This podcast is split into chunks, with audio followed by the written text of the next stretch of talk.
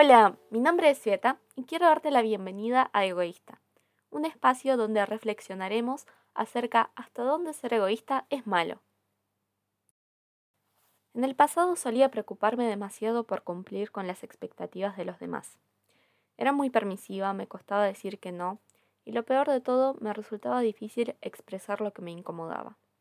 Sin embargo, a medida que me sumergía en el concepto del egoísmo, descubrí que no es simplemente una palabra con una connotación negativa, sino una valiosa herramienta que nos puede mejorar la calidad de nuestra existencia. En nuestra cultura, nuestras costumbres y tradiciones, a menudo nos enseñan priorizar a los demás antes que a nosotros mismos. Sin embargo, considerando las imposiciones y expectativas sociales, creo que ha llegado el momento de ser un poco más egoístas. Permitime aclarar algo.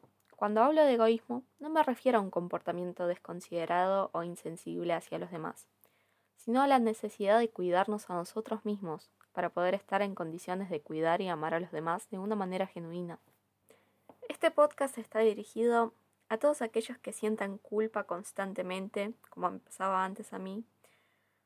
Culpa por ser quienes son, por cometer errores. También para mí va dirigido a personas que tratan de encajar en grupos donde no se sienten cómodos Pensé este podcast como un espacio de reflexión y una forma de aprender a amarse mejor, a pensar cosas como qué es lo que te hace bien, qué te lastima, quién te suma, quién te resta, quién sos hoy, quién quieres ser mañana, a dónde te dirigís. Yo creo, en mi experiencia, que todos estos temas requieren de un cierto grado de egoísmo para poder abordarlos con sinceridad y valentía. A veces es necesario mirar dentro de nosotros mismos y tomar decisiones que nos beneficien realmente, incluso si eso implica decir no a situaciones o personas que nos perjudican. En cada episodio te ofreceré breves reflexiones para descubrir cómo podemos incorporar un poquito más de egoísmo en nuestras vidas de una manera positiva y constructiva.